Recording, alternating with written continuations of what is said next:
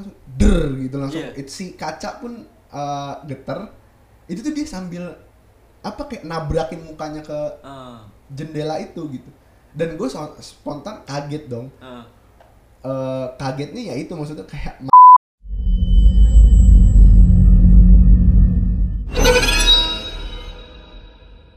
awas mereka ada di belakangmu. Halo Sobat Mysteriar, selamat sore. Bertemu lagi dengan gue Aditya dan rekan gue. Dengan gue Tia. Ya, kita berada di podcast Histeria, membahas segala sesuatu misteri dan horor. Nah, sekarang kita sudah bersama dengan salah satu reporter ya. Salah satu reporter dan YouTuber juga nih. Ya. Bisa perkenalkan dulu nggak Bang? Nama lu siapa? Umur lu berapa? Kerjanya di mana? Nama ya, nama Tito Cahyo ya. Umur 20 sekian lah. 20 sekian. Okay. Kerja ya di lapangan lah kadang-kadang juga di rumah aja. Di rumah aja. Ya. Di rumah aja ngapain? Nyari info aja, nggak tahu ngapain. Pokoknya ya kerja lah pokoknya mah. Anda enak sekali WFH ya? Iya, kadang-kadang juga enggak. Oh. WFH itu juga bukan pekerjaan utama sih, ada sampingan-sampingan yang dikerjakan dari rumah lah. Karena itu buat saya mitos itu WFH. Oh iya, betul, memang tidak ada WFH. Nah, ngomongin horor nih ya gitu. Nah, kita tahu nih sekarang di era yang modern banget ya, di 2021 gitu. Orang itu di sela-sela kesibukannya dan lu tau lah metropolitan seperti apa gitu kan, tetapi namanya Indonesia itu tidak lepas dari namanya mistik ya, fenomena-fenomena gaib tuh sampai detik ini itu masih ada aja gitu, ditemui oleh orang-orang di ibu kota gitu. Nah, gue mau nanya sama Bang Tito nih, nah, lu ada pengalaman apa aja sih Bang? Pengalaman horor yang paling menakutkan dan paling be aja buat lu? B aja. Ya, B aja banyak terjadi lah. Kalau yang biasa aja lagi syuting YouTube, lampu mati, listrik mati. Padahal token nggak habis, karena token masih banyak, ya kan. Baru diisi cuman listrik mati, cuman ya gimana ya? Overall sih kayak ya gangguan-gangguan lah, barang bergerak. Cuman karena memang pengalaman horor yang sudah dilewati begitu banyak ya. Jadi lebih kayak ke ya biasa aja, nanggepinnya nggak takut sih, lebih nggak takut, lebih ya karena memang kan hidup berdampingan ya, nggak percaya nggak percaya ya mereka bakalan ada gitu, karena di semua agama juga udah dijelaskan ya makhluk yang nggak kelihatan pasti ada. Jadi kalau emang mereka iseng sebatas cuman matiin lampu, geser-geser barang ya diemin aja lah, kayak nanti juga berlalu. Cuman kalau untuk yang kelihatan sih banyak ya versinya. Cuman mau denger dari yang mana dulu nih? Oh, dari yang mana aja deh.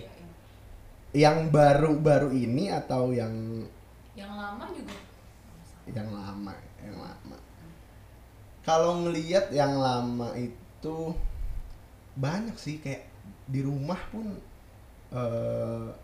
gue gede di rumah yang angker ya, maksudnya orang itu bahkan nggak berani parkir di depan rumah karena memang di depan rumah itu pohonnya cukup rindang dan itu pohon-pohon yang memang yang katanya senang sih ditempatin sama makhluk-makhluk kayak gitu, kayak pohon belimbing sayur, tahu belimbing sayur? Iya. Yeah. Ya. Pohon belimbing sayur, pohon angsana, beringin, ya banyak lah pohon-pohon kayak gitu di depan rumah. Dan memang ya yang anehnya rumah gua dulu banget, sekarang rumahnya kayak udah nggak ada deh, udah diratakan dengan tanah karena memang sudah tidak ditempati dan suasananya semakin tidak baik ya. Cuman dulu itu banyak banget kejadian kayak suara turun dari tangga, suara barang-barang di atas, di loteng gudang, jadi gudang boy loteng itu pada jatuh lah barang-barang, cuman kalau dicek tuh nggak ada yang jatuh sama sekali. Suara orang nabrak pintu padahal nggak ada orangnya, dan kalau lihat tuh nggak ada siapa-siapa, cuman pintunya gerak, pintunya geter sampai kunci pintu, kalau lu gantungin di pintu kan gimana ya? Kalau lu abis ngebuka pintu terus nutup lagi, itu pintu itu kunci kan bakal geter dong, goyang dong kayak abis ditutup. Nah, itu goyang dan biasa aja, cuman maksudnya kayak ya udah gitu, itu keisengan. Udah imun banget ya sama hal seperti itu. Iya sih, karena memang besar berdampingan dengan mereka mungkin ya. Mm-hmm.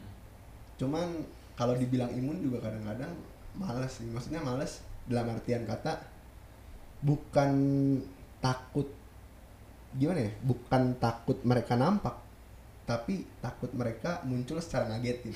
Oh, itu yang paling gak enak. Jump scare. Iya, itu yang paling gak enak. Iya.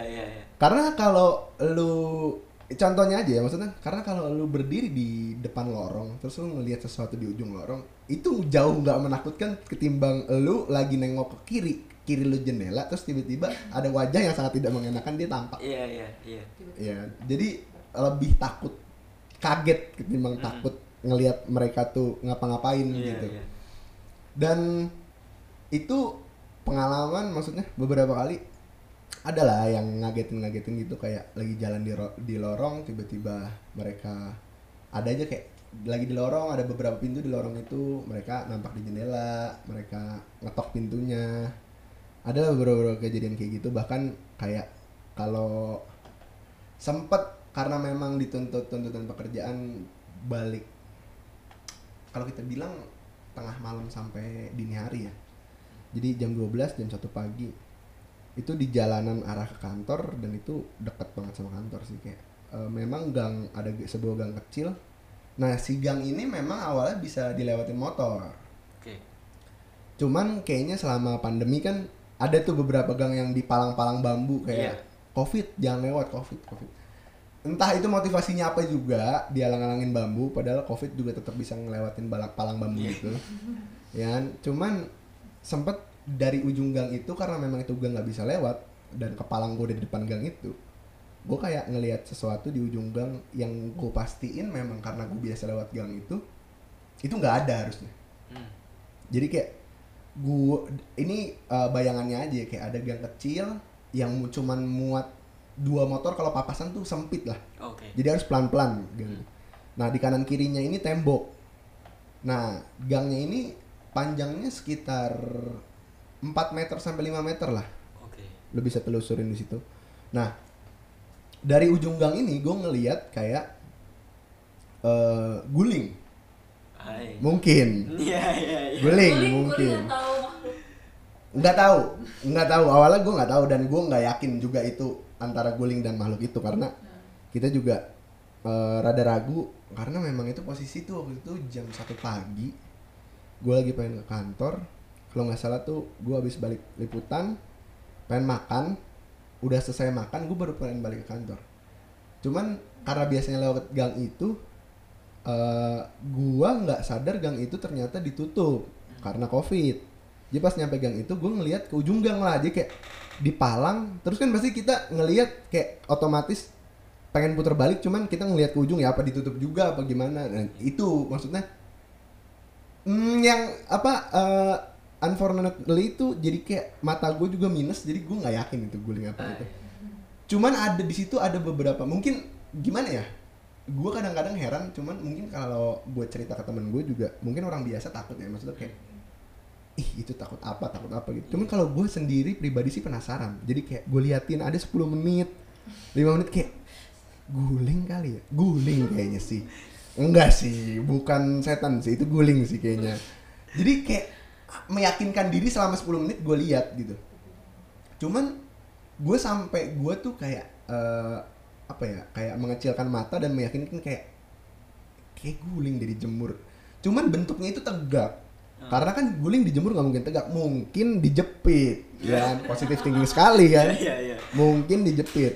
Cuman kembali lagi gue pastiin di atasnya apakah ada tali atau enggak, kalau memang itu guling yang sedang dijemur. Dan ngapain orang jemur guling di tengah-tengah gang? Ya, ada 10 menit, kok gue ngerasa si guling ini semakin lama semakin dekat. Ya, nggak berpikir panjang karena dia terasa semakin lama semakin dekat. Jadi gue akhirnya putar arah tuh. lu bisa nembus gang itu tuh, jadi kayak gang itu tuh seperti memang jalan pintas aja. Dan nembusnya bakal ke jalan utama, ke arah kantor gue juga.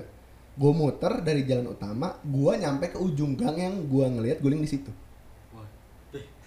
Gue parkir motor di ujung gang itu dan gue pengen kembali memastikan itu guling apa bukan.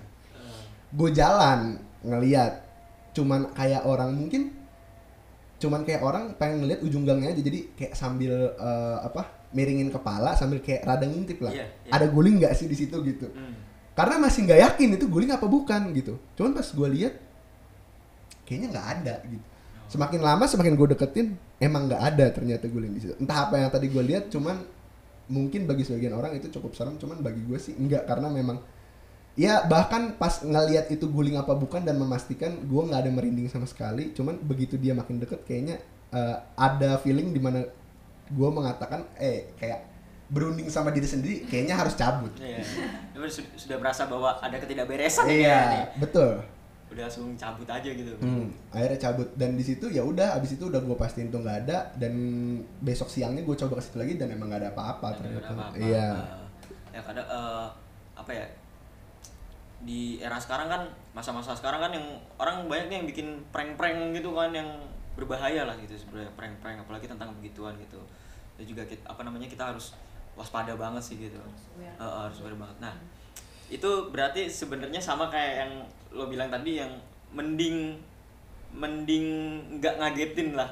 Soalnya karena kalau misalkan nggak ngagetin, lo masih bisa ngelihat secara lama gitu kayak oke, gue punya kesempatan bercabut dulu nih gitu. Ketimbang kalau yang langsung lu nengok langsung ada nih gitu, wah lu pasti kaget setengah mati sih itu. Iya, dan itu maksudnya walaupun kaget juga sebenarnya efeknya nggak menakutkan sih, karena kan memang udah banyak ngelihat sesuatu yang kayak gitulah ya, karena memang mungkin kayak entah itu cewek, pas kecil itu kayak cewek cuma ngeliatnya kayak orang, dan kadang-kadang mereka juga ada yang ngajak main gitu-gitu kan. Ada juga kayak memang yang bentuknya cuman kayak kain aja terbang gitu.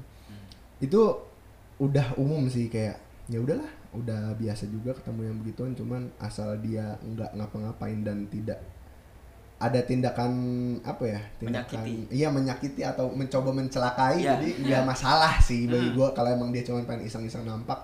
Dan gue pun juga bukannya nggak takut atau sesumbar, yang gue bilang adalah ya kalau emang lu pengen nampak terserah lu, itu hak kalian yang tidak terlihat, cuman tolong jangan mengkondisikan bagaimana itu bisa sampai mencelakai kita orang aja gitu. Iya sih, sampai menyakiti ya. Iya. Tapi nggak pernah kesurupan kan? Kesurupan nggak pernah, ngeliat orang kesurupan sering kebetulan.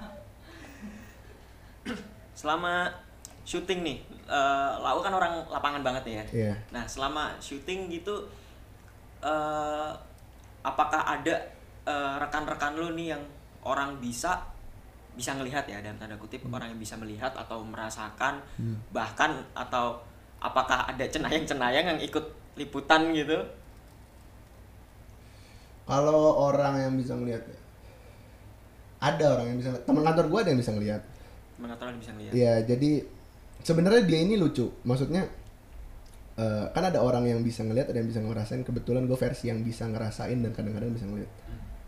Cuman si teman kantor gue ini, dia itu bisa ngelihat pure 3 dimensi. Jadinya bentuknya kayak manusia. Jadi benar-benar pure 3 dimensi. Cuman si orang ini nggak bisa memprediksi kapan dia bakal bisa ngelihat. Jadi kayak secara random bisa tiba-tiba dia, kalau dia sebut sih dia ngomongnya bocor ya. Dia bocor terus ketakutan sendiri. Oh gitu. Jadi unpredictable, tiba-tiba bocor terus dia ketakutan sendiri. Dan karena dia paham, gue juga bisa merasakan. Jadi kadang-kadang pasti ada sometimes kayak lu selesai liputan, lu ke kantor, lu bakal nongkrong lah sama temen-temen ya kan, entah itu buat makan, pasti sih, sekedar ngobrol-ngobrol aja ya kan. Kayaknya waktu itu juga sekitar jam 11:30. Gue baru selesai ngobrol-ngobrol lah di kantor, pengen makan. Cuman ya anak-anak udah pada pengen bubar lah. Gue berdua doang, kebetulan teman gue ini cewek. Akhirnya gue pengen makan sama dia. Yaudah kita makan lah, pengen ke belakang kantor tepatnya.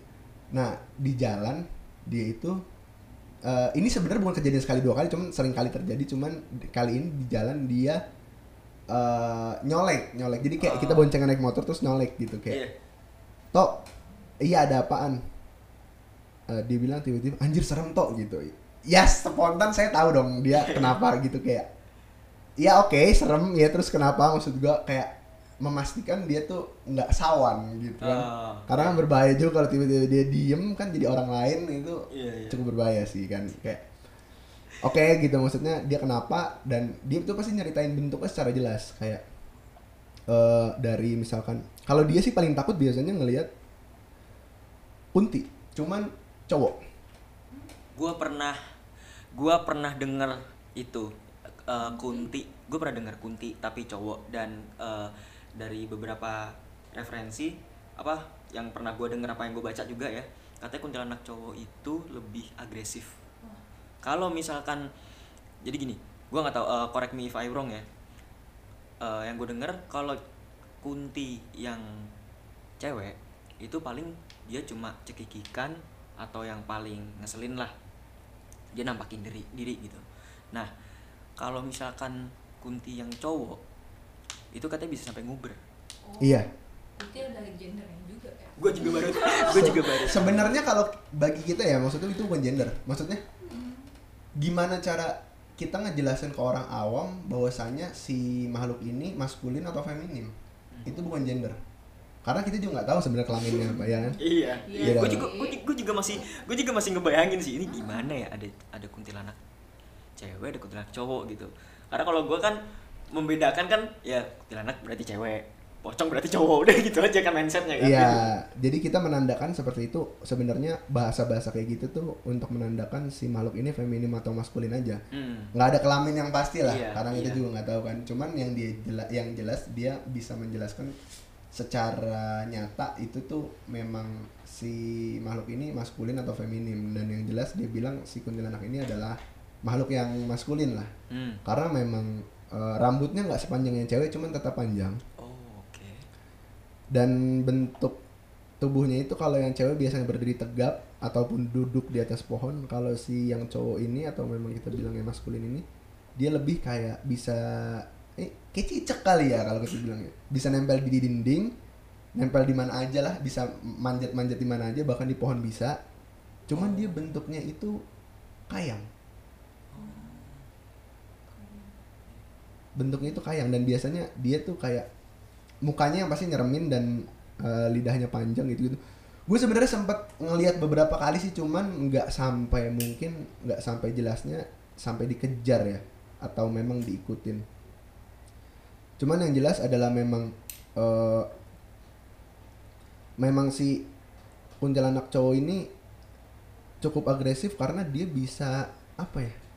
Yang menyeramkannya adalah dia bisa nempel di mana aja sebenarnya kalau kata temen gue ini.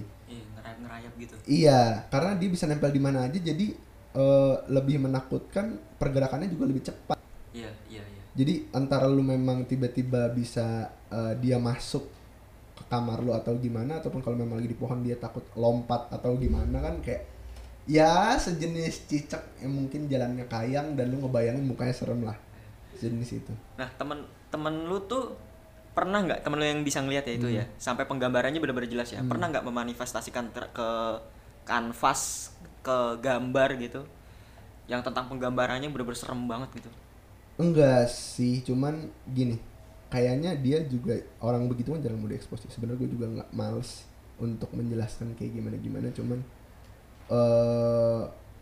gue sendiri kalau dia ngegambarin gue udah bisa ngeliat, maksudnya sejenis apa ya, nggak tau lah, bodo amat ya, mau indigo, indihome atau apapun itu. Maksudnya kalau lu cerita sama gue secara jelas, gue tuh bisa ngeliat apa yang lu lihat. Jadi cukup dia ngejelasin dia ngeliat apa, gue udah bisa ngeliat apa yang dilihat. Jadi nggak usah dia gambarin, dan dia juga orangnya kayaknya nggak tahu bisa gambar apa enggak sih ya, cuman dia cuman bilang, dan dia juga bilang ke beberapa orang doang sih kayak dia bisa begitu, karena kan nggak semua orang terima, maksudnya nggak semua masyarakat kita bisa terima dengan kehadiran orang tuh yang bisa tiba-tiba takut dan sawan kayak gitu. Yes, kayak apaan sih kalau tiba-tiba takut gitu, entah risih, entah malah kalau emang dia punya teman yang penakut jadi ikutan takut gitu. Jadi dia lebih baik nggak ngomong, dan memang lebih baik itu nggak diomongin sih menurut gua ya, karena memang belum tentu juga orang yang lu kasih tahu tuh bisa menanggulangi kalau misalkan ada apa-apa kan, kayak malah menyebarkan ketakutan. Dan itu yang dicegah sama orang-orang mungkin ya. Kalau bagi gua adalah mindset gua adalah itu adalah sesuatu yang dicegah sama orang-orang yang bisa merasakan ataupun bisa melihat agar orang di sekelilingnya itu nggak merasa terganggu sama apa yang dia lihat atau dia rasakan. Bener-bener. Nah, teman-teman lu tuh ada nggak sih yang apa ya istilahnya reject banget lah terhadap hal-hal tersebut gitu ya, entah alasannya memang karena dia nggak percaya ataupun karena dia takut, jadi apaan sih lu gitu, jadi tapi emang bener-bener kayak nggak ada lah apaan sih gitu-gitu banget gitu. Semua orang bakal percaya pada waktunya sih kalau gue bilang. Jadi kayak mungkin memang sekarang lu nggak percaya ya, nggak percaya, nggak bisa ngelihat, nggak bisa merasakan, karena memang tingkat kepedulian lu kan rendah. Kalau bagi gue adalah orang-orang yang nggak bisa merasakan itu semua adalah orang dengan tingkat kepedulian rendah. Karena memang bukan gue bilang lu nggak peka atau gimana, sebenarnya semua orang tuh bisa ngerasain di saat diri lu sebenarnya tuh capek biasanya. Iya.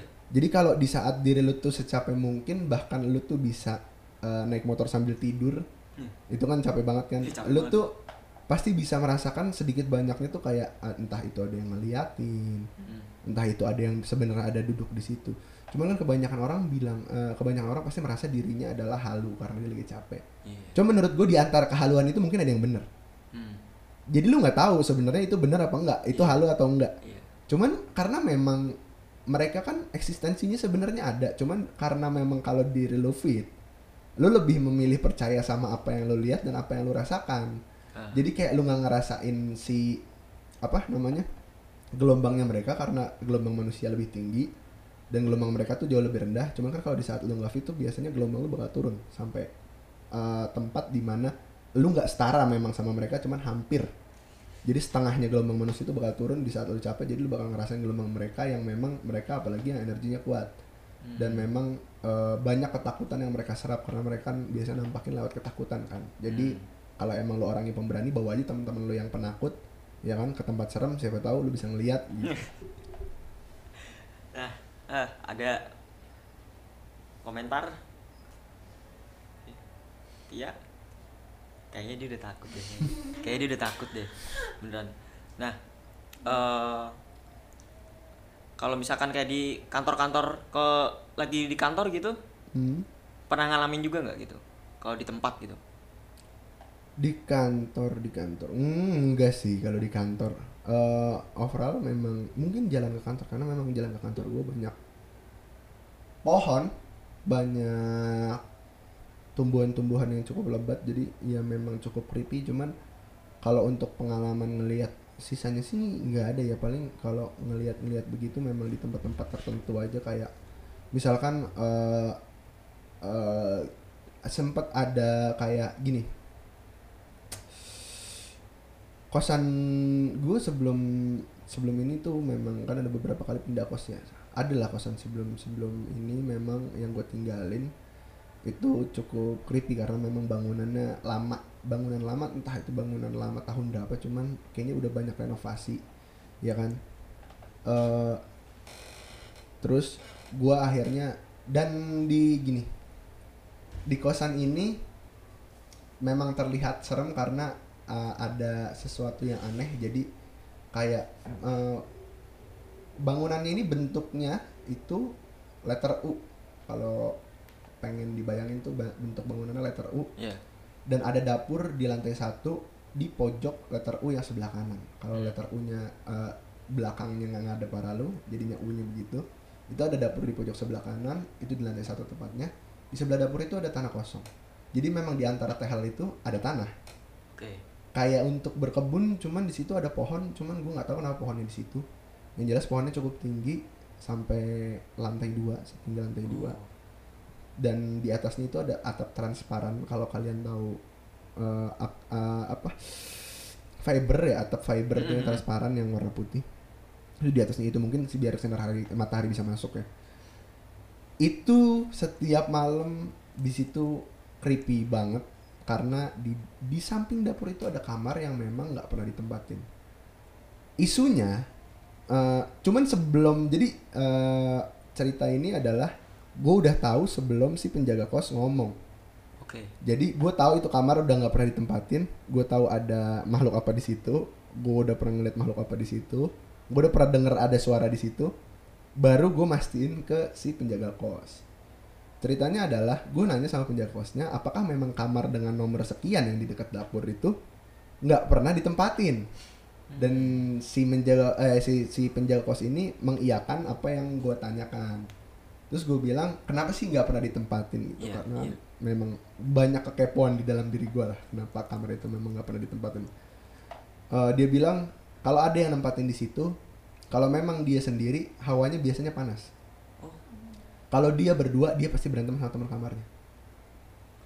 Berarti kamar itu ini dong, apa ya, hawa negatif berarti? Kalau dibilang hawa negatif sih kayaknya nggak tahu negatif atau positif ya. Cuman maksudnya mungkin memang ada pengaruh dari si yang di situ ya. Cuman kembali lagi gue bilang, kalau memang keimanan lu kuat, nah nggak bakal kena gituan lah. Maksudnya kayak mungkin emang nggak nyaman hawanya, cuman nggak bakal nyampe bisa bikin lu berantem atau masalah di kehidupan lu lah. Cuman memang sebelum itu gue udah ngeliat, karena memang kembali lagi tuntutan pekerjaan, gue sering pulang malam, bahkan menjelang ya dini hari jam 1 jam 2. Kebetulan di satu kosan itu dapurnya cuman di situ. Dan cuman ada kulkas di situ. Mau nggak mau, lu nyimpan apapun yang berbau harus ditaruh di dalam kulkas. Lu mau ke situ. Dan gua sendiri, karena memang gua bisa masak di dalam kamar dengan rice cooker ajaib, apapun bisa dimasak di situ, ya kan? Jadi gua menjadikan si dapur ini memang tempat penyimpanan aja. Jadi memang gua pakai kulkasnya aja. Jadi jam 1 jam 2 pagi gua sering ke situ. Dan untuk pertama kalinya memang tekanan atau hawa di situ itu luar biasa. Jadi mungkin kalau gue bilang untuk pertama kalinya gue ngerasain datang ke satu tempat tuh cukup menakutkan. Jadi kayak hawanya udah nggak enak banget kalau ke situ. Udah kayak banyak mata yang mandangin lu, dan memang apa ya, kayak hawanya tuh justru bukan panas ya, kalau gue bilang dingin, justru kelewat dingin. Jadi kayak memang gak normal, cuman mungkin karena memang di situ juga ada wastafel dekat dengan air ya, karena memang apa-apa yang sumbernya dekat dengan air biasanya dingin kan. Yaudah gue mengacuhkan itu semua, ya ngambil makanan aja apa yang pengen gue ambil di kulkas, dan berjalan dengan hawa yang selalu gak enak. Dan kadang-kadang memang ada beberapa bunyi-bunyi kayak mungkin bunyi penggorengan dan spatula. Cuman memang yang gue tahu, bahkan ya maksudnya gue sebagai penghuni kos yang udah nempatin di situ 1 tahun lebih, mungkin awalnya gue positive thinking ya. Si positive thinking ini jadi kayak, mungkin orang masak jam 1 pagi gitu. Ya mungkin ada aja yang berani ya, kan gue juga gak tahu. Cuman kayak selama ini gue 1 tahun penghuni kos itu gak ada yang pernah nyentuh dapur di atas jam 12. Bahkan gue gak pernah ketemu papasan sama orang tuh jam 10 malam kayak ngambil sesuatu di dapur tuh gak pernah. Orgokin langsung gitu gak jam 12. Gak pernah ada siapa-siapa di dapur. Memang bahkan kayaknya orang tuh ke dapur itu kayak memang sore atau siang hari. Jadi di atas jam 8, jam 9, jam 10 gue gak pernah papasan sama orang ke dapur. Dia menghindari jam-jam nakal. Mungkin cuman gue juga gak tahu pastinya. Kira-kira hantunya ngapain ya? Masak. Ya masak. Ya ngapain masak? Ngapain ada acara? Gak tau sih gitu. Ya cuman Jadi itu untuk beberapa kali sih. Maksudnya kayak ya beberapa kali gue kejadian ke situ, nah kayaknya memang gue merasa aman-aman aja kan, karena memang gak pernah ngeliat apapun. Cuma memang ada gangguan suara-suara, dan temen gue juga ada yang so berani waktu itu. Jadi kayak datang ke kosan gue. Ini biasanya nih yang jadi korban. Ada yang so berani waktu itu datang ke kosan gue, dia nanya dapur di mana, dan gue bilang gak jelasin dapur di situ, cuman kayaknya lebih baik kalau malam-malam gak ke dapur. Gitu. Itu lebih baik ketimbang lu kesana. Emang ada apa sih, dia tanya gitu. Ya udah dapur aja lah ngambil gitu. Ngapain sih ketakutan gini. Cuman kayaknya pada dasarnya dia juga takut sebenarnya. Cuman mungkin karena kepala lapar atau gimana, gue nggak tahu ya. Akhirnya dia ngajak temen gue ke dapur, ya kan. Baru nyampe dapur, mereka mungkin kayak jatuhnya tuh kayak penasaran nih. Jadi kayak mungkin mereka mereka yang nggak kelihatan di sana tuh nganggapnya teman-teman gue ini nantangin. Oh. Jadi kayak ada beberapa, jadi kayak ditimpuk batu lah mereka beberapa kali dari arah si kebun yang di dalam dapur ini yang ada sepetak tanah itu, gue nggak tahu itu fungsinya buat apa. Dan juga mereka langsung kabur aja lah. Nah itu kejadian setelah gue ngelihat sesuatu di dalam kamar yang samping dapur ini. Karena pasti setiap lu pengen ke dapur ini pasti lewat depan kamar ini, karena bentuk dapurnya benar-benar samping kamar ini. Okay. Dan pintunya itu sebelahan sama jendela, seperti pintu itu. Kalau gue mau gambarin, lu punya pintu, yeah, di sebelah pintu itu jendela. Jendela yang emang nggak tinggi, setinggi itu ya. Jadi cuman setengah badan, cuman rada lebar. Oh. Cuman itu jendela fix, nggak bisa dibuka. Jadi emang cuman kaca aja. Dan sialnya, nah ini adalah kejadian kenapa gue nanya di kamar itu ada apa. Dan juga gue menyarankan si penjaga kos ini untuk menyalakan lampu kamar mandi, yeah, di kamar itu. Yeah. Karena tadinya nggak dinyalain, yeah, lampu kamar mandi, dan juga pintunya tuh nggak pernah dibuka kalau siang. Oh. Gitu. Karena memang kalau ada ruangan kosong, apalagi kepercayaan orang Jawa ya. Orang Jawa itu kan percaya banget sama ruang kosong itu, kalau nggak ditempatin pasti ada sesuatu yang menempati. Iya, selama 40 hari nggak ditempatin, wah hati-hati ya. Iya. Cuman mungkin itu adalah bagian dari bukan keparnoan atau memang apapun. Karena kan memang kita harus menganggap dia memang eksis ya, makhluk yang tidak ada bentuknya ini atau memang tidak terlihat. Kita harus menghormati mereka yang nggak kelihatan walaupun kita nggak bisa ngelihat. Nah yang jadi masalah cara menghormati kita apa? Menganggap dia eksis. Betul. Jadi bukan ditakuti. Betul. Cukup menganggap dia eksis. Gimana cara menganggap dia eksis? Kalau masuk rumah, salam. Iya, betul. Walaupun nggak ada orang. Iya. Itu bagi gue adalah sesuatu mungkin penghormatan bagi mereka untuk menganggap mereka eksis. Karena kan kadang-kadang mereka juga mengganggu kita. Maunya apa sih mengganggu kita? Iya. Pengen eksistensi aja, gitu. Pengen dianggap ada, kita ketakutan. Ih, ternyata mereka ada di sini, gitu. Ya, jelas, gitu maksud gue. Nah, itu tuh kamar bener-bener nggak pernah dibuka pintunya. Jendelanya nggak pernah dibuka, maksudnya nggak pernah, gordennya tuh tidak pernah di apa ya, kayak kita bilang dilipet ya biar sinar matahari masuk. Iya. Dan juga si kamar mandi ini nggak pernah dinyalain lampunya setiap malam. Nah di orang Jawa, di tradisi kita juga ada yang namanya kamar mandi itu lampu nggak boleh dimatiin. Iya, betul banget. Apapun kejadiannya. Betul banget, iya. Karena memang yang kita percaya adalah makhluk-makhluk seperti itu, bukan kepercayaan orang Jawa aja, di agama Islam pun kita percaya di kamar mandi adalah tempat yang lembab dan tempat berkumpulnya mereka. Betul, betul. Iya kan? Betul. Nah, setelah itu, gue tuh waktu itu kejadiannya tuh jam 1:30 pagi lagi, apa jam 2 pagi gitu, gue lupa. Laper. Pengen ngambil sesuatu makanan beku lah, pokoknya ada di kulkas.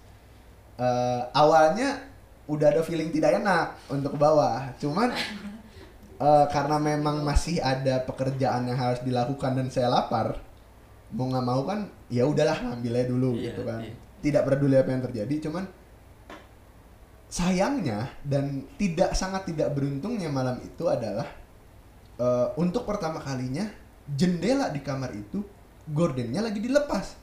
Oh, wah. Jadi ada pemandangan ngablak ke dalam kamar, kalau orang Jawa tuh ngablak tuh kayak langsung plong gitu ke dalam kamar. Dan posisinya itu jam 2 pagi. Gua sebenarnya nggak mau nengok, cuman nggak sengaja entah gimana, maksudnya gue tuh refleks nengok ke kanan dan itu tuh dijelasin makhluk gimana ya, dan itu tuh kayak ada makhluk berbulu ngerangkak, mungkin kalau kita bisa bilang ya, ngerangkak kayak apa bentuknya, gue ngejelasin ntar dulu. Sejenis kayak laba-laba, cuma kakinya 4, ngerangkak kali ya kalau gitu. Iya, ngerangkak. Iya. Makhluk berbulu, jadi dia berbulu tipis, ngerangkak, matanya merah, giginya tajam, lidahnya panjang keluar, dan itu semua kukunya panjang. Itu loncat ke jendela dan memamerkan wajahnya dia. Serius? Tepat pas gue nengok, asli. Gila. Sampai di situ tuh orang gini, orang biasanya ngelihat sesuatu kayak gitu kan istighfar gitu kan. Yeah, karena cuma karena spontan kaget, justru kebun binatang yang keluar, karena kaget gitu, karena apa sih gitu kayak. Kita nggak tahu, di luar prediksi, karena memang udah ada feeling buruk kan, kebetulan karena memang feeling gue cukup kuat ya, kayak memang nggak bagus nih kesini, ke dapur jam sini. Itu dia lompat kan langsung der gitu langsung. Si kaca pun geter, itu tuh dia sambil apa kayak nabrakin mukanya ke jendela itu gitu. Dan gue spontan kaget dong. Kagetnya ya itu maksudnya kayak malah bubar tuh kebun binatang, kaget gue. Terus langsung ya istighfar aja. Abis itu gue langsung ke kulkas, langsung cabut lagi. Dan gue gak merhatiin itu makhluk gimana, maksudnya memang dia kayak tujuannya ngagetin aja. Dan memang sepanjang jalan tuh gue ngedumel aja gitu, karena memang makhluk kayak gitu harus kita lawan ya. Maksudnya kayak kalau memang dia berusaha meng-underestimate kita, kita jangan sampai kita masuk ke underestimate dia gitu. Bener, jadi kayak udah jangan gangguin gue gitu. Udah gue jalan aja, jalan cepet ke atas. Dan memang kali itu tuh pas papasan itu kan gue refleks ngomong kenceng dan takut si penghuni kamar lainnya di deket situ tuh bangun gitu. Jadi sebenarnya gue mempercepat langkah itu bukan karena takut si ini gitu. Mungkin ada bagian takut dikagetin juga ya, cuman gue lebih takut jiper aja sama penghuni kamar lain. Iya, tiba-tiba siapa sih nih? Iya, tiba-tiba bangun dan dia ternyata ya kayak nggak enak kan, iya ya bang maaf gitu. Takutnya gue gitu, ternyata kejadian itu aja. Nah akhirnya setelah ada makhluk itu dengan kejadian gitu kan gue rada trauma tuh ke dapur. Trauma takut dikagetin, bukan takut lagi, kembali lagi takut dikagetin. Akhirnya gue nanya sama penjaga kos dan ternyata memang itu yang terjadi. Dan itu sebenarnya menurut gue ya jelas berhubungan karena memang ya lu bayangin aja ada makhluk kayak gitu di kamar lu, terus lu nempatin kamar itu untuk keseharian lu, entah lu ngelakuin apa aja di kamar lu kan ya jelas hawanya nggak bakal enak gitu. Dan kembali lagi menurut gue itu efek mungkin si hantu ini ada di kamar itu yang pertama. Dan yang kedua memang kalau gue ngerasanya ya memang ada penunggu di pohon yang samping dapur ini. Ada sepetak tanah itu ada pohon, itu ada penunggunya. Dan bagi gue adalah di pohon ini di penunggunya lebih menyeramkan, cuman dia nggak iseng. Karena memang tanpa dia iseng lu udah bakal takut di dekat dia karena auranya tuh udah sesek banget, kayak nggak ada napas oksigen di situ. Cuman padahal dingin ya, adem ya, lu deket pohon gimana sih gitu. Ya kan, cuman itu bener-bener lu merasa tertekan banget dari bawah itu, kayak underestimate banget kalau di dekat pohon itu. Dan gue yang jelas sempat beberapa kali ngelihat itu, cuman mungkin ya kalau kita bilang mungkin itu bentuknya juga berbulu dia, cuman dia tinggi. Oke. Lanjut ya. Jadi memang gue ngelihatnya sih cuman sebatas kaki sampai batas dada bawahnya dia aja. Jadi bentuknya tuh berbulu. Sejenis orangutan kali ya, atau monyet gorila. Gak tau. Kalau dibilang genderuwo gue juga nggak tahu karena nggak ada. Bagi gua nggak ada sesuatu yang spesifik di antara lu nyebut itu genderuwo, karena kan kadang-kadang orang tuh menggambarkan siluman seni binatang tuh semua dibilang genderuwo. Iya. Nah. Karena itu yang paling general. Iya. Ya kan? Makanya seperti yang gua bilang awalnya juga gender ini feminim atau memang maskulin itu untuk menandakan untuk kita berkomunikasi dengan orang-orang awam agar mereka tuh paham apa yang kita ceritain. Iya. Jadi kalau bagi gue, kalau emang orang awam nggak pernah tahu bentuknya gimana genderuwo, oke, kalau dibilang genderuwo. Cuma kalau bagi gue sendiri nggak ada bentuk pasti seperti apa genderuwo. Kayaknya memang semua makhluk berbulu dan matanya merah itu genderuwo mungkin menurut mereka. Karena memang dari dulu itu stigma orang tuh pasti gitu. Kalau misalkan ngelihat yang orang gede berbulu pasti genderuwo gitu kan. Nah, ngomongin soal kamar kosong ya di kosan lu yang lama ya bang. Pihak kosan tuh ada niatan gak sih untuk mengalihfungsikan supaya kamar-kamar itu supaya tidak terlihat creepy apa segala macam gitu, karena kan itu kan terkait sama kenyamanan penghuni kos yang lain juga kan gitu, dan juga di satu sisi nggak lo doang kan pasti yang mengalami itu gitu. Pasti ada orang-orang lain selain lo yang ngalamin. Nah itu pihak kosan tuh ada gak sih yang apa ya, meskipun gak dialih fungsikan adalah untuk di ngajiin kayak apa kayak gitu kan, pengusiran ya, exorcism. Kalau itu gue nggak tahu sih ya, cuman gue nggak pernah ngomong sama pihak kosan, gue cuma bilang sama penjaga kos karena memang itu kosan kan apa ya, nggak ada, pemilik itu nggak tinggal di situ dan juga pemilik itu rumahnya nggak dekat dari situ. Cuman jadi ada penjaga kosan memang tidurnya bergantian di situ, di pos satpam depan. Gue selalu ngobrol sama mereka aja sih kayak, bang itu pintu dibuka lampu kamar mandi dinyalain, gordennya ya udah nggak usah dipasang, nggak apa-apa, yang penting pintunya dibuka kalau siang biar kamarnya nggak sumpah. Karena sempet kan memang awal gue pengen pindah ke situ kan survei kamar kan, gue sempet masuk kamar itu dan memang itu kamar itu sumpoknya luar biasa, kayak nggak ada angin masuk ataupun memang nggak pernah ada yang nempatin. Bahkan tuh kalau lo usap meja di situ tuh debunya tebel banget gitu, kayak emang mungkin dibersihin cuman karena kan kalau nggak ada yang nempatin kan ya sama aja kan, kotor-kotor lagi, iya kotor akhirnya. Lagi pada akhirnya gitu. Dan juga gue bilang yaudah bang, itu sementara memang dibuka aja. Dan juga jangan pernah, maksudnya kalau memang kamar lampu kamar mandi mati ya segera diganti gitu, karena katanya kan juga di situ lampu kamar mandinya mati mulu kalau diganti. Ya udah gue bilang ganti aja bang, maksudnya biar makhluknya nggak kemana-mana gitu, maksudnya ya udah biar di situ aja dan mereka nggak betah kalau ada cahaya kan. Jadi setiap malam udah dinyalain lampunya, setiap siang udah dibuka pintunya, jadi udah mulai berkurang gangguannya dari situ. Ini juga bisa jadi pelajaran ya buat sobat-sobat Mysteriar ya, kalau misalkan ninggalin rumah dengan jangka waktu yang lama agar tidak mematikan lampu ya, segala macam lah yang lo tadi bilang ya. Jadi pelajaran juga ya, karena yang ruangan yang kosong terlalu lama juga apa ya, nggak boleh sampai lampu dimatiin apa segala macam gitu sih ya. Paling nggak ada satu lampu yang dihidupin. Paling nggak ada satu lampu yang dihidupin. Karena kita nggak tahu apa yang bersarang di situ. Bener. Apalagi lampu teras biasanya. Iya bener.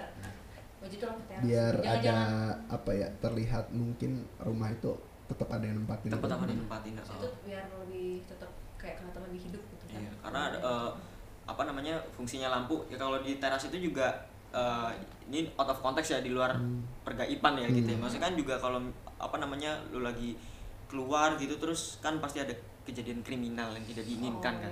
Itu juga bisa, itu juga bisa jadi cara gitu kan. Nah, ngomongin kamar kos lo yang kosong. Gue punya satu cerita di kantor gue. Kantor gue lagi. Kayaknya serem banget kok. Gue udah pernah cerita malu sih, belum sih? Ya udah ya. Udah sering banget lu cerita tentang kejadian aneh di kantor lu tuh. Apalagi ini. Bang Tito ya kayaknya belum tahu nih. Nah, gue itu dalam beberapa bulan terakhir ini gue nginep di kantor. Beberapa bulan nggak pulang karena untuk menekan kos juga ya. Nah, kantor gue nginep di kantor gue itu ada kamar di belakang. Jadi kamarnya itu kantor gue itu belakangnya kebun, belakangnya lagi kuburan Cina. Nah, satu waktu gue pernah pas lagi tidur gue sama teman gue. Nah, ini teman gue itu kebetulan orangnya denial banget terhadap hal-hal seperti itu. Denial banget. Pokoknya kalau gue cerita sedikit apapun meskipun nggak menyeramkan ataupun menyeramkan sekali, dia pasti lapan sih gitu. Ya udah kalau munculin aja gitu. Memang dari nada omongannya tuh kayak nantangin gitu. Memang gue akuin ini orang kalau memang di luar jam kantor udah tutup ya, dia tuh pasti di depan ruang ruang lobi lah kalau dibilang ya. Di ruang lobi itu kan lampu dimatiin cuma teras doang gitu. Nah, dia tuh pasti mainan game di situ. Gue akuin memang mentalnya dia tuh pemberani sih pada waktu itu gitu. Nah, tetapi ini beda nih momennya.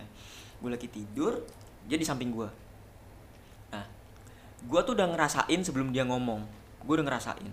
Nah, kebetulan dia bangun. Nah, gue ikut bangun juga. Terus gue bilang sama teman gue ini, Bray, ngopi yuk Bray, gue nggak bisa tidur nih gitu. Nah, tapi sebelumnya gue udah ngerasain apa yang dia rasain, tapi gue nggak mau cerita karena pasti endingnya sama, dia denial, dia pasti mengelak lah kayak gitu. Makanya gue nggak mau cerita. Nah, pas gue bilang Bray, ngopi yuk Bray gitu. Nah, dia tahu nyuruh gue, lu diem gitu. Terus sama-sama diem, terus tahu gue sama dia tuh mendengarkan suara yang sama, suaranya kayak kayak gitu. Nah, gue tanpa gue sama dia nggak komen apa-apa, gue juga nggak komen apa-apa gitu. Terus gue sama dia tuh abis dengerin itu pelotot-pelototan, gue sama dia sama-sama pelotot-pelototan. Abis gue balik tidur, nah dia juga ikut tidur tapi dia dengerin murotal tuh.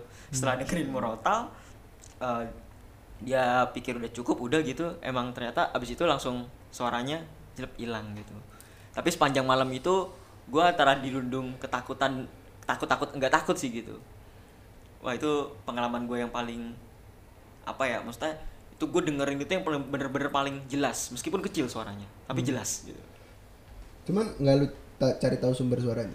Kalau sumber suara, gue berasumsi sumber suara itu dari pintu belakang kantor yang kebetulan kalau lu masuk, kalau misalkan gini gue gambarin ya, dari pintu belakang kantor ini Siti udah tahu ya, dari pintu belakang kantor. Nah pas masuk itu langsung sebelah kanan persis banget itu langsung kamar, dimana kalau lu keluar pintu kantor yang belakang, nah itu sebelah kiri itu udah kebun, kebun, terus lebih jauhnya lagi gak jauh-jauh banget sih sebenarnya sih, agak kesanaan dikit itu udah kuburan Cina gitu. Cuman kalau temen lu berani harusnya diceritahu dong sumber suaranya. Nah itu permasalahannya. kita udahlah daripada resiko lah gitu, daripada denger suara pas dicari tahu penasaran orangnya nongol juga, oh udah mampus sih gue. gue udah gila sih itu. Karena kalau gue jadi lu sih gue bakal cari tahu sumber suaranya. Siapa tahu ya kan di kuburan Cina memang ada anak-anak lagi ngambek sama bapaknya kan, nangis. Atau enggak di belakang kantor lu ada anak ngambek sama bapaknya kabur ke kebon, ini kita nggak tahu kan. Siapa tahu emang orang gitu tolongin. Kenapa? Emang ada apa? Yang cerita tadi siapa tahu tadi. Ya sekarang lu pikir aja tengah malam siapa ya? Anak sama bapak mana nih yang berantem jam segini gitu kan? Iya. Iya. Emang kisaran jam berapa itu? Gua ngalamin di kisaran jam nakal lagi ya, di jam-jam di atas jam 12. Kalau persisnya tuh jam 1:15. Oke. Okay. Sebenarnya apa ya? Kalau gue sih nanggepinnya paling gini. Sebenarnya memang mereka kan aktifnya itu kan sekitar jam-jam 10 ke atas ya. Jam 10, jam 12, jam 1. Cuman batasnya itu kan biasanya hampir subuh. Iya. Yeah. Iya, jam-jam 4, setengah 4 gitu kan. Cuman kan ada di beberapa kepercayaan juga. Gue gak tahu ya. Katanya sih justru paling kencang itu sebelum mulai jam lemah. Jadi dia mungkin kalau kita gambar secara grafik langsung anjlok ya. Jadi kayak jam 10 naik nanti puncaknya di jam 3 pagi setelah setengah 4 itu, jadi cuma 30 menit puncaknya itu mulai turun lagi grafiknya. Kenapa gitu juga soalnya kadang-kadang gue juga penasaran nih kayak gimana sih si hantu ini beraktivitas gitu kan, karena kita juga harus tahu jamnya mereka. Mungkin ada juga perbuatan-perbuatan kita yang kita lakuin di tengah malam atau memang di dini hari kayak berisik dan mengganggu aktivitas mereka gitu, yang kita harus tahu kan. Karena kembali lagi menurut gue adalah kita hidup berdampingan, kita harus saling menghormati. Nah gue baca beberapa artikel gitu-gitu dan memang ternyata di atas jam 12 itu paling kencang sampai jam 3 pagi. Kenapa batasnya di jam 3 pagi? Karena memang kepercayaan Kristiani juga ada mengatakan bahwa Yesus itu meninggal di jam 3 pagi. Jadi itu batas paling kencang makhluk jahat lah kalau bagi mereka kan, bagi umat Kristiani itu. Cuman kan bagi gue juga ya, gue bukan agamanya mereka, cuman gue menghormati aja. Mungkin memang ada statement di jam 3 pagi ya. Paling dahsyat gangguannya dan kayaknya sih bener ya, kayak jam 3 pagi tuh kadang-kadang banyak suara yang bahkan lu gak sadarin itu bukan suara yang harus lu denger di jam 3 pagi. Ya kan? Kayak mungkin ada kalau lu pernah apa ya, kalau lu pernah mungkin pulang kampung lu di pelosok banget gitu, lu jam 3 pagi kebangun ya kan. Makanya kan orang-orang yang beragama muslim juga disarankan sepertiga malam, sholat tahajud di sepertiga malam, tepatnya kan jam 3 pagi atau setengah 3 ya kan? Karena memang mungkin itu juga menangkal gangguan-gangguan yang ada ya. Betul. Dan juga gua akuin kalau memang lu di perkampungan tuh bakal ngedengar suara, bisa gua jamin jam 3 pagi lu bangun lu bakal ngedengar suara-suara aneh. Kalau pelosok emang udah kampung gua banget sih kalau udah karakteristiknya pelosok. Jadi kalau kampung gua ya ada sih yang di daerah Wonosobo gitu, tapi emang itu bener-bener gua nggak mau lah. Mending gua tidur gua jam-jam segitu, sumpah. Ya, mungkin lu denger suara orang nyangkul jam 3 pagi atau suara-suara mana ada orang nyangkul jam 3 pagi. Oh, bisa jadi. Ada sih ya, bener. Oke, kata Tia ada. Oke. Siapa tahu dia nguburin mayat kucing di jam 3 pagi itu juga ada. Itu tanda kutip juga nguburin ya, juga nguburin. Iya. Dan kan juga ada jasad. Dan juga uniknya gini, gue punya banyak kenalan dukun, entah itu link dari mana. Oke. Ya. ini sangat ini ya disarankan di dukun ya. Apa namanya menarik sepertinya. Ya, terus ada kenalan dukun, adalah beberapa pergaulan yang mengarah ke gua harus kenalan sama dukun lah. Okay. Yeah. Cuman kenalan, gua nggak minta sesuatu dari mereka karena kayak teman aja nongkrong. Ya dukun juga manusia, bisa ngopi, bisa ngobrol. Sebat-sebat gitu kan, dari dukun yang ahlinya pelet sampai nyantet. Buset dah. Ya. Jadi si dukun santet ini ada yang experience itu udah 15 tahun jadi dukun santet, 12 tahun, 10 tahun jadi dukun pelet. Dan mereka semua karena gua orangnya juga penasaran, gua kadang-kadang menanyakan sesuatu hal yang mungkin orang lain tuh nggak bakal nanyain ke dukun santet. Ya kan, kayak contohnya kayak medianya apa persyaratan buat nyantet gitu. Cuman itu bukan tema kali ini kan. Nah, yang gua penasaran dengan statement umat Kristiani dan juga anjuran kita untuk sholat tahajud di jam 3 pagi. Jam berapa sekiranya kalau memang waktu yang paling efektif atau optimal untuk nyantet orang? Itu pertanyaannya. Dan mereka membenarkan rata-rata memang pasti mereka ritual itu di jam 1 sampai jam 3 pagi. Itu memang waktu paling kenceng. Jadi kalau emang lu punya temen ataupun memang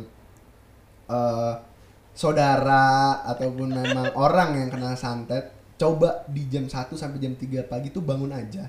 Lu tuh sholat tahajud, sunnah, terus sholawat, tadarus gitu-gitu. Insya Allah sembuh. Karena memang cara menangkalnya adalah lu dengan gak tidur. Cuma ada dua kemungkinan kalau lu gak tidur. Nah, tapi itu permasalahannya kapan dia menyantet kan? Pasti setiap malam. Kalau memang santet itu dikerjakan setiap malam. Itu pasti setiap malam. Kalau tergantung jangka waktunya kan, kayak memang dikerjakan. Itu pasti tapi setiap malam. Dan kenapa begitu? Karena bisa gue bilang adalah di saat lu bangun di waktu-waktu kayak di atas jam 12, jam 1, jam 2, jam 3 itu ada dua kemungkinan. Kalau lu sholat tahajud dan maksudnya mengamalkan ibadah-ibadah sesuai memang agama lu ya, atau memang kalau umat Kristiani puja-pujaan, nyanyi-nyanyi gitu, gue nggak tahu lah sisanya agama yang lain ya, karena gue juga nggak pernah nanya ritual pemujaan mereka gimana. Itu ada dua kemungkinan, antara memang lu merasa safe dan tidak ada kejadian atau apa-apa, atau memang justru lu bisa melihat apa yang mereka kirimkan. Itu entah bentuknya jin itu kayak apa, entah itu tiba-tiba ada banyak gangguan gitu. Cuman selama lu percaya dengan keimanan lu, insya Allah aman lah. Maksud gue, asal percaya dengan keimanan dan mengamalkan apa-apa yang diajarkan oleh agama lu itu aman sih. Dan juga gak bakal memperparah efek santetnya dan malah bisa berangsur-angsur sembuh. Karena memang berarti kan apa yang dikerjakan si praktisi-praktisi ini sulit masuk ke dalam tubuh lu, karena lu di jam 1 jam sampai jam 3 pagi bukan dalam keadaan tidur yang notabene orang manusia dalam keadaan tidur tuh kan lengah dia. Iya. Ya, jadi lu dalam keadaan beribadah itu bisa menyembuhkan insyaallah. Kadang gue juga melihat beberapa film. Lo suka nonton film kan? Apa dulu film apa dulu nih? Kalau film-film horor gitu. Adalah, cuman ada. Film horor kayaknya kalau yang gak jump scare terlalu membosankan ya, karena kita di dunia nyata saja sudah mengalami. Nah, gue tuh bukan mengkritik film sih, bukan kritikus, gue cuma orang biasa remah-remah rengginang. Nah, ada salah satu judul film yang istilahnya apa tuh, yang lu sholat terus di belakang lu. Itu apa sih namanya? Makmum ya atau apa itu. Nah, itu gue jujur sih, dengan gue pernah mendapatkan terpaan film itu tuh jadi agak ini sendiri gitu. Tapi juga bukan apa namanya, bukan menghilangkan keimanan gue sih, enggak, bukan. Tapi apa, parno gara-gara film ya, gue sebel aja sih gitu sih. Sebel aja gue gitu. Boleh cerita satu enggak nih? Ngomongin masalah sholat gitu ya. Boleh banget. Tahajud katanya apa ada gangguan juga ke sholat kan? Iya. Yeah. Gue juga pernah sholat tahajud gitu kan. Ini udah lama banget pas gue SMA. Nggak tahu ya. Ya pengen nyoba tahajud gitu kan. Itu jam sekitar jam 2 setengah 3 gitu. Gue mau nyoba udah apa Al-Fatihah gitu kan. Tiba-tiba kayak ada suara kecil banget gitu kan. Kayak manggil nama gue gitu. Ibu lu kali itu.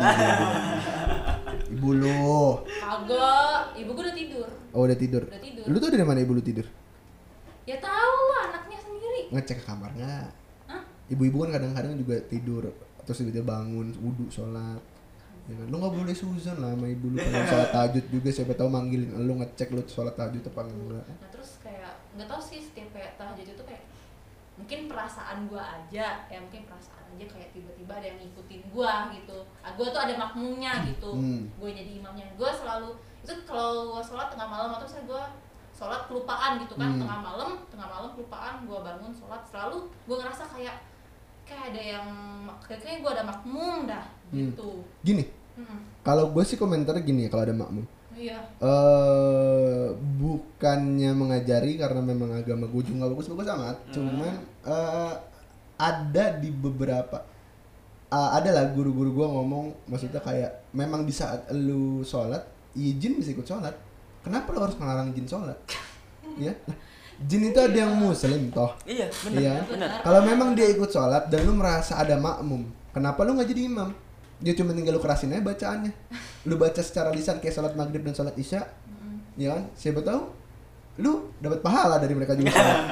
Iya dong. Iya. Itu husnuzonnya. Kalau memang tips dari gua, kalau emang lu pengen sholat malam atau memang ada keluarga yang merasa begitu juga, ya sholat malam lah. Lu di belakang lu diposisikan benda keras, tembok, lemari gitu, biar lu nggak merasa ada makmumnya. Iya. Kalau tidak ada space untuk mereka. Iya, kalau memang lu takut ya. Cuman kalau lu sendiri ngerasa tuh ngerasa nggak takut, ya imamin aja sekalian kalau emang lu ngerasa dia makmum ya. Bukan mengganggu ya, merasa dia makmum. Cuma kalau emang diantara lu sholat terus lu merasa terganggu, mungkin ada yang mengusik atau gimana, ya berarti tandanya keimanan lu masih kurang di dalam sholat lu nggak khusyuk, makanya bisa betul merasa ada sesuatu yang mengganggu, ya kan, entah lu dalam ketakutan, entah memang ternyata lu dalam kegelisahan juga karena abis ketemu yang begituan mungkin sebelumnya atau gimana. Itu kan cuma tinggal kondisional aja diri lu tuh gimana ya. Kalau emang lu pengen sholat, ya tenangin diri dulu, jangan disolatin dulu, maksudnya kayak nih masih takut nih gue antar lu lah sholat gitu. Iya. Soalnya daripada lu sholat nggak konsen kemana-mana, malah lu terteror. Mau salam takut ntar tiba-tiba ada yang ketemu di sebelah kiri, sebelah kanan gitu kan. Ntar nggak salam-salam gitu kan, kayak aduh mau salam takut lagi gitu, susah gitu. Makanya gue bilang toh kalau emang ada pun makhluk nggak kelihatan yang mau ikut sholat, iya diimamin aja. Lu baca secara lantang bacaan-bacaan sholatnya gitu. Lu mikirin utang kali. Ini juga. Nah. Kalau ngomongin imamnya lu kayak agak takut juga ya, tapi parno lu agak gimana gitu. Ya siapa tahu bisa dicoba, tapi lu lumayan pahala imam lu. Gede lu tergantung makmumnya. Iya kalau makmumnya kan kita nggak tahu ya, maksudnya mereka tuh gerombolan, misalkan mungkin dia bisa satu, mungkin dia 1000 yang ngikutin lu sholat, dapat 1000 pahala lu dari makmum jin. Ya, gak mungkin cuman jin jahat yang ikut sholat, kan gak bisa. Jin jahat itu kan gak bakal bisa ikut sholat karena dia gak, cara baca Al-Fatihah aja gak tahu, ya kan. Makanya kadang-kadang kalau ada orang kesurupan juga lu pasti ditanyain gitu.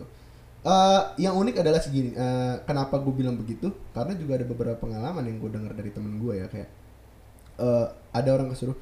Yang jelas yang nyurupin orang tuh ada kemungkinan juga jin muslim. Misalnya kayak lu tidur di masjid, mengotori masjid, itu juga lu bisa kesurupan jin muslim.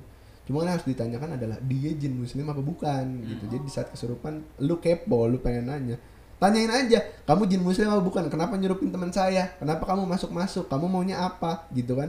Terus dia ngaku misalkan, iya saya jin muslim, ya udah kamu baca Al-Fatihah sekarang, bisa nggak? Ya kalau dia aja nggak bisa baca Al-Fatihah, gimana dia mau sholat? Ya? Repot kalau gitu. Makanya gue bilang kalau memang lu merasa dimakmumin, ya udah imamin, susah amat. Gimana, Tia? Ya bisa dicoba sih walaupun ada sedikit takut ya. Kalau bisa ya jangan sendiri deh, berdua gitu kan sama adek gitu ya, kalian soalnya mengatasinya biar nggak takut amat lah. Jangan lu jangan sholat lagi. Tapi jangan sampai ngegangguin adek lu tidur. Dosa lo itu ngegangguin orang tidur loh. Iya kan, orang nggak nyaman. Nih sholat tahajud orang gue yang ngantuk. Jangan lu, jangan gangguin gue gitu. Tapi gue kalau pengalaman apa ya, gue punya pengalaman fenomena poltergeist gitu, kayak kesurupan. Bukan gue kesurupan, kayak ada beberapa orang di sekitar gue yang kesurupan, tapi itu dengan mata kepala gue sendiri, gue ngelihat ya. Dan beberapa benda yang bergerak sendiri gitu. Nah itu juga gue pernah satu waktu di rumah saudara gue ngeliat tuh di atas TV itu, di atas TV tuh ada kayak mainan kapal gitu, tapi gerak sendiri. Itu bener-bener dengan mata kepala gue sendiri tuh gue ngeliat gitu. Nah terus kalau yang kesurupan itu kakak ipar gue yeah. itu lucu ceritanya, berantem sama istrinya. Ya gue bukannya mau ngomong ini nih, enggak ya, bukan bahas-bahas itu karena tapi pas berantem sama istrinya mungkin energinya juga lagi carut marut lah apalah gitu, tau-tau kesurupan gitu.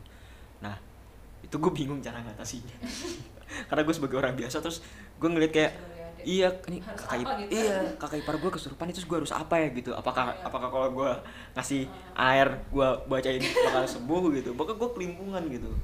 Wah itu manggil orang pinter, gimana ya, gue percaya nggak percaya, cuma ya memang orang itu bisa gitu. Cuma gue tuh masih berpikir gimana sih, gue susah banget jelasin. Iya, kedukunan gitu, ngerinya orang pintar ini ilmunya kedukunan gitu. Iya. Gue ngerinya gitu aja sih gitu. Gue kalau ngomong orang pintar ini bukannya apa ya, di dekat rumah gue itu ada ustad ya, ini sorry tuh, saya gue bukan bermaksud mendiskreditkan, enggak, tapi ini hanya di daerah gue aja. Ada satu ustad gitu yang dia kelihatannya oke, lu bisa apapun lah, maksudnya dalam dunia begituan lu bisa nyembuhin, bisa apa segala macam, lu bisa ngasih tahu orang-orang itu harus makanya kamu harus ini biar terhindar dari apa-apa gitu. Tapi lucunya ibu gua itu kan apa namanya, kalau ustadz ustadz nih ilmunya lumayan apa, kalau ustadz dia mungkin lumayan berilmu lah ya gitu. Nah ibu gua tuh pas salam tuh lu tau kan kayak cuma salam yang cuma apa namanya, iya, menghindari sentuhan karena bukan gitu kan, iya menghindari sentuhan gitu. Tapi itu ustadz nggak terima, lucunya di situ ustadz itu nggak terima, itu serius ustadz itu nggak terima, malah nyeramain kayak apa ya, kayak denial terhadap hal begituan loh. Saya tuh nggak masalah harus begitu. Ya makanya di situ gue berpikir gue percaya orang ini bisa, tapi gue tuh nggak terlalu yang mau apapun tuh seolah-olah orientasinya harus ke mereka gitu. Kalau gue tuh paling pol ya, gue baca doa aja sih. Kecuali kalau emang parah banget ya pasti mau nggak mau gitu. Tapi itu awareness gue juga tinggi sih. Ini apa yang gue bilang, stigma masyarakat Indonesia, orang yang bisa menyembuhkan kesurupan adalah ustadz. Bener nggak? Iya bener banget. Kasian ahli ruqyah tuh dianggap ustadz. Bukan kapasitas, kembali lagi ya, bagi gua ilmu agama gua nggak tinggi-tinggi amat, cuman gua paham nih, maksudnya kita harus memahami konteks kosakata yang kita gunakan, karena ustadz belum tentu ahli ruqyah. Ada juga ustadz yang ngebacain doa sama setannya diketawain, karena ahli ruqyah pun bukanlah ustadz. Maka ada namanya ahli ruqyah. Kenapa dinamakan ahli ruqyah? Karena dia punya ilmu untuk ruqyah. Iya kan? Jadi kalau mungkin kalau kata orang non-negeri ya dia melakukan eksorsisme gitu kan. Bukan, jadi nggak mesti pendeta yang eksorsisme juga kalau di agama Kristiani. Karena memang ada ahlinya dan dia nggak pantas. Maksud gua nggak semua ahli ruqyah pantas menyandang gelar ustadz, karena kan ustadz itu orang yang menyebarkan agama Islam, orang yang berdakwah. Kalau nggak salah malah artinya ustadz di Arab itu malah ini guru. Tapi juga gue nggak tahu ini guru secara spesifik guru apa ya. Iya, kalau dalam arti bahasa kan guru itu orang yang mengajarkan. Mengajarkan dan membagi ilmu. Makanya gue bilang dakwah. Orang udah namanya ustadz, ya dia dakwah. Tugasnya dia dakwah, kewajibannya dakwah, ya kan? Cuman ada ahli ruqyah yang nggak dakwah, ada. Jadi dia bukan ustadz. Jadi kalau lu bermasalah sama dia, mungkin emang dia bukan ustadz nih, mohon maaf nih kalau bapak ustadznya mendengarkan ya. Mungkin bapaknya bukan ustadz, memang dia ahli ruqyah aja, jadi punya ilmu ruqyah, kebetulan mungkin orang-orang menganggapnya stigmanya dia ustadz gitu. Nah kalau gue lagi mungkin ya, gue punya tips buat mungkin kalau lu ngelihat ada temen lu yang kesurupan ataupun temen lu kerasukan gitu, yang harus dipastikan pertama adalah dia beneran kesurupan apa enggak. Oh ada yang kurang.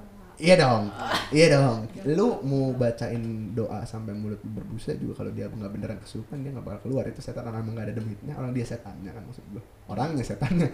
Gimana ya tuh bedain yang pura-pura sama yang emang? Ada banyak cara. Nahan tangan, misalkan dia pengen nyekek lehernya sendiri, lu tahannya tangannya, kira-kira manusianya bisa nggak, kira-kira bisa mengeluarkan tenaga sebesar itu. Misalkan dia pengen melakukan apa gitu, kayak pengen lari atau gimana, coba aja kalau emang yang kesurupan cewek, cowok 5 orang suruh nahan, kalau nggak kuat juga tetap nahan, berarti dia kesurupan karena di luar kapasitas badan si yang punya tenaga gitu ya. Atau enggak, memang gue juga pernah denger tipsnya adalah kalau orang kesurupannya tuh diem aja, dia nggak membuka mulutnya, coba lu pisahin antara gigi atas sama gigi bawah, jadi suruh mangap. Kalau lu tarik nggak ada yang kuat, mau cowok juga, itu kesurupan. Itu cara ngebedainnya. Belum juga ditarik udah di... Ya gue takutnya dihajar lagi. Udah dihajar juga. Kan itu tergantung kondisi. Makanya gue bilang kalau memang orang kesurupan, ada orang yang kesurupan tuh diem aja, ditanyain diem aja kayak orang sawan. Nah itu mungkin bisa lo coba, kayak buka coba mulutnya, bisa nggak gitu, ada yang kuat nggak, mau cowok mau cewek, coba lu buka rahangnya sekuat tenaga, bisa nggak. Kalau nggak ya berarti dia benar kesurupan. Dan kalau untuk doa orang kesurupan ya nggak jauh-jauh sih, Al-Fatihah, Anas, gitu-gitu, trikul kan. Kalau lu apal ayat kursi bagus, ayat kursi ya kan. 2 ayat terakhir Al-Baqarah, 4 ayat awal Al-Baqarah. Yeah. Terus juga ada apa ya? Gue lupa nih. Ini maaf nih kalau salah nih ya. Ada 2 ayat pertama Al-Imran, ada 2 ayat pertama Anisa ya kalau nggak salah, Anisa, sama ada pokoknya ada potongan-potongan ayat. Sama Al-Baqarah tuh ada 24 sekian sampai 24 sekian gitu. Itu juga ada ayat-ayat ruqyah. Nah kenapa gue bilang ada ahli ruqyah, karena dia apal ayat-ayat yang digunakan untuk ruqyah. Okay. Makanya namanya ahli ruqyah. Selain itu juga manfaat doa si ahli ruqyah ini mujarab, yang jelas maksudnya dahsyat lah, jadi si setan dengerin aja tuh kepanasan. Bahkan ada ahli ruqyah yang memang ilmunya udah tinggi, mungkin dia megang badan orang yang kesurupan aja, setannya kesakitan. Karena itu namanya ahli ruqyah, belum tentu dia ustadz, karena dia belum tentu berdakwah. Jadi jangan di stigmakan kayak, wah dia bisa ruqyah nih, dia bisa ngeluarin setan, dia ustadz. Nggak juga. Ini pelajaran banget ya. Soalnya selama ini kalau misalkan ada kejadian, panggil ustadz. Nah iya. Panggil ustadz. Padahal nggak segala ustadz bisa ngeluarin itu kan, ngeluarin setan. Iya. Nah, lo tadi sempat singgung punya link ke perdukunan. Betul. Lo pernah dikasih tahu gitu? Gue tau lo nggak mau pelajarin lah gitu.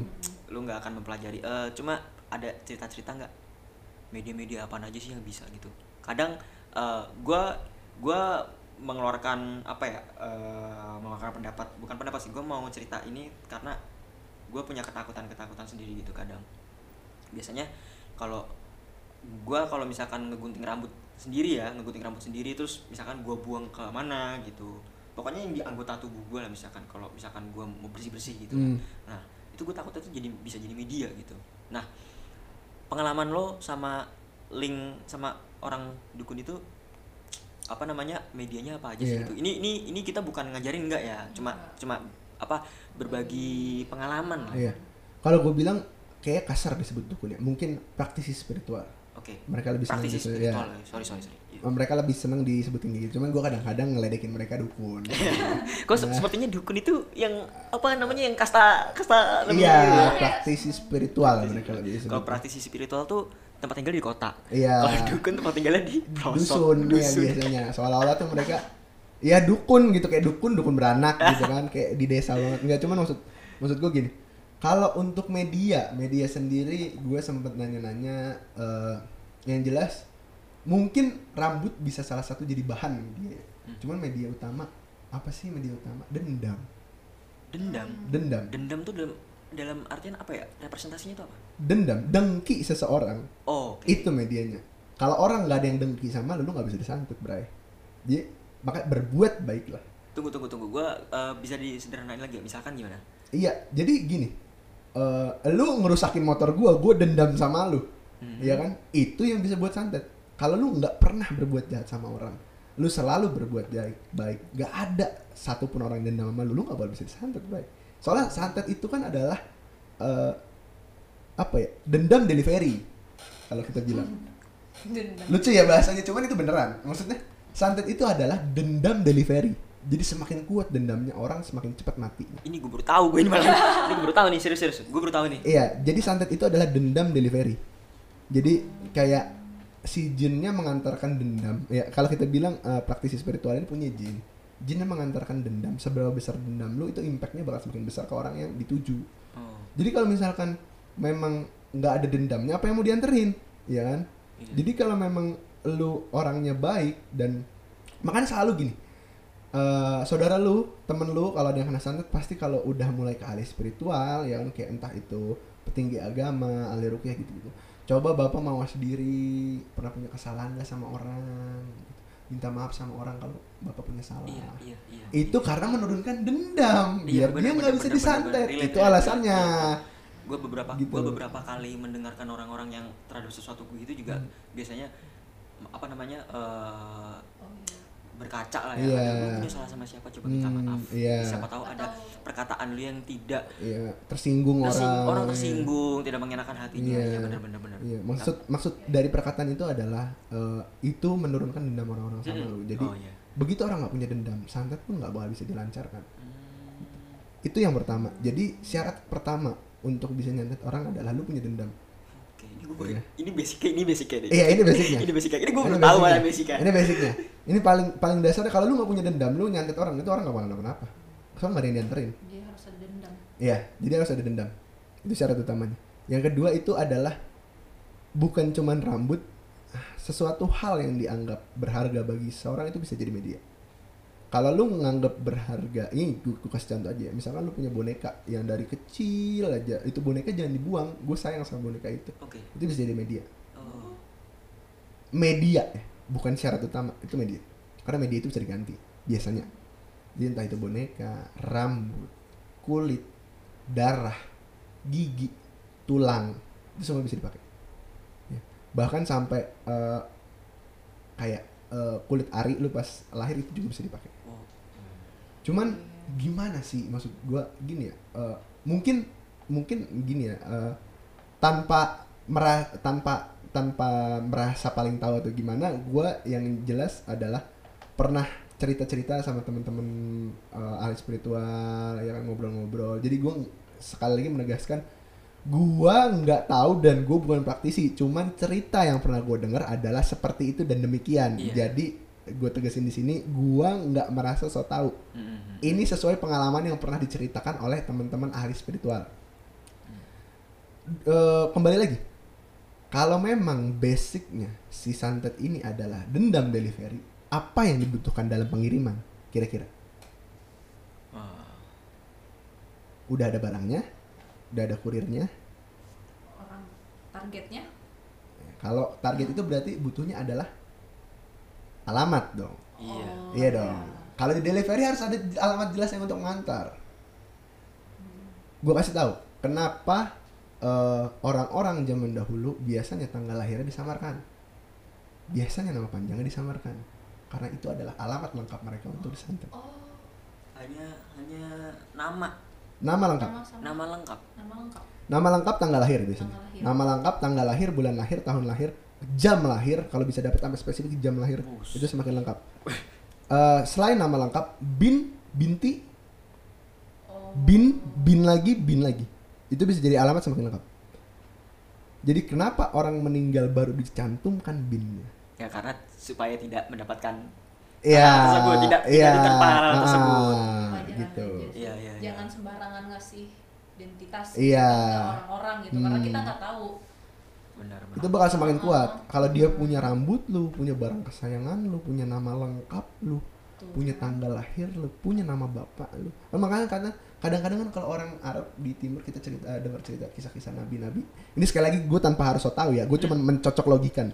Kadang-kadang kan Fulan bin Fulan. Jadi dipanggilnya tuh bukan namanya dia. Ya, misal anaknya siapa gitu. Dipanggil nama bapaknya. Misal anaknya Fulan gitu kan.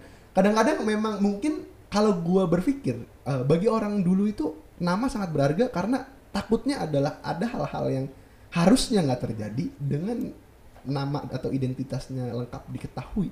Itu jadi terjadi gitu. Kadang-kadang dipanggil anaknya Fulan, anaknya siapa gitu. Ya kan, kalau nggak keturunannya siapa gitu. Itu karena nggak harus ngebuka identitas lengkapnya dia, apalagi sampai tahun, tanggal, bulan, sampai waktu, jam lo lahir tuh. Gua rasa jarang sih kalau sampai ada yang tahu sedetail itu. Iya, cuma jangan berpikir jarang ya. Pacar-pacar Anda memang Anda pikir tidak tahu. Iya, benar-benar tahu. Toto barang hilang ya? Iya, barang hilang. Bahaya juga. Barang hilang aku potongin rambut kamu, ya kan? Habis itu, kamu pernah nggak nanya sama ibu kamu lahir jam berapa? Tiba-tiba, besok sakit. Bener-bener, karena jam sekarang hubungan jadi toksik juga ya. Ya, yang ditakutkan juga seperti itu, orang-orang di luar batas untuk memikirkan sesuatu di luar batas gitu. Ditakutnya gitu. Bahkan foto juga. Iya, foto juga. Jadi foto apa? Banyak sih penggambaran di film atau apapun, foto juga banyak. Kalau boneka voodoo itu juga ada syaratnya dalamnya. Cuman gue nggak pernah dijelasin secara lengkap. Cuman pasti dalam boneka voodoo itu banyak bagian potongan-potongan manusia ya. Maksud gue potongan manusia tuh bukan itu ya, bukan potongan tubuh ya. Mohon maaf ya, maksudnya kayak kuku gitu. Itu menjadi media paling sempurna untuk jin masuk ke situ dan merasuki lu. Jadi lu kalau ditusuk-tusuk bonekanya lu bakal merasa sakit. Cuman enggak harus kuku lu. Jadi itu di mantra pasti gitu. Dipakein mantra dan gimana-gimana biar itu bisa terkoneksi sama diri lu. Cuman memang yang paling berbahaya kembali lagi daripada media boneka gitu ya santet yang langsung, yang emang dia punya foto, punya rambut lu, punya kuku lu, ya kan? Apalagi dapat darah lu, nama lengkap, bin siapa, tanggal waktu lu lahir. Itu gue jamin gak lama sih lu kalau sekarang sama santet. Gak bakal lama.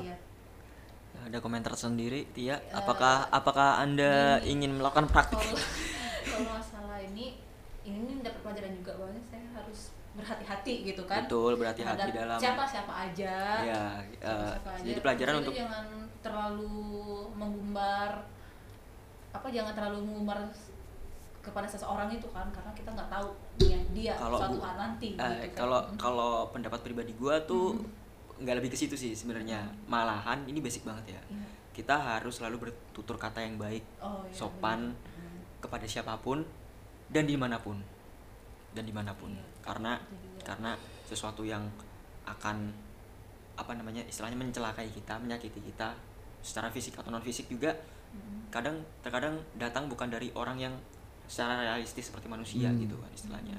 Makanya kayak tadi Bang Tito bilang yang setiap masuk ke rumah gitu, itu selalu salam gitu untuk menghargai keberadaan mereka. Pokoknya jangan neko-neko deh, pokoknya ngomong sama orang tuh yang sopan santun, pokoknya yang enggak bikin tersinggung, pokoknya bertutur kata yang baik dan sopan. Iya. Karena kan kadang-kadang kita nggak bikin orang tersinggung aja, orang merasa tersinggung. Kalau bikin kita tersinggung. Iya, makanya jangan pernah bercanda sama bukan orang nggak kenal. Betul. Gitu. Datang-datang kan. Betul.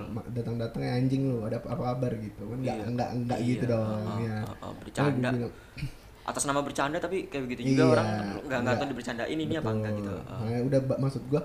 Karena kembali lagi ya, kalau gue sih di sini bilangnya adalah semua ajaran agama itu baik, karena memang semuanya menjurus ke kebaikan. Iya. Ya kan?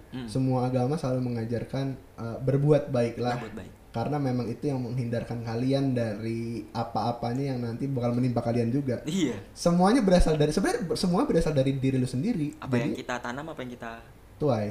Iya, jadi memang semua berasal dari diri lu sendiri. Berbaik-baiklah sama orang lain agar lu nggak disantet. Karena memang syarat utamanya mau dia punya rambut, lu punya foto, lu punya nama, lu. Cuma kalau dia nggak dendam sama lu, nggak mungkin lu bisa kena santet. Betul.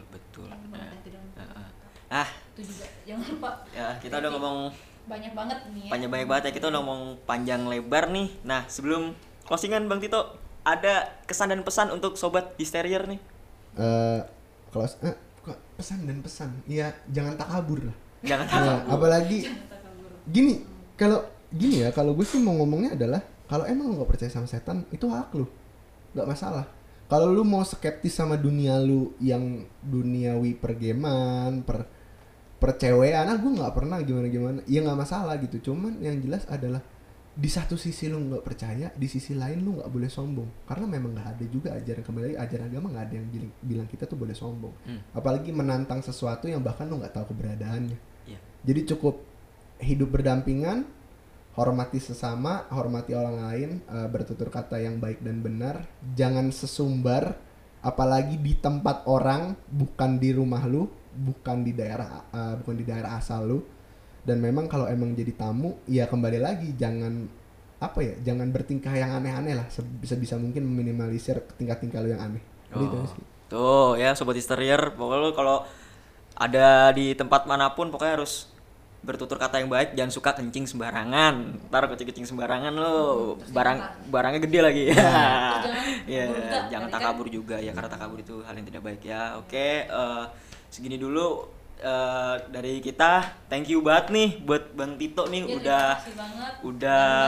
berbagi pengalaman, udah dibolehin kita datang ke kosannya, ke studio mini yang ini nyaman banget nih. Next time kita bertemu lagi, sukses selalu sebagai reporter.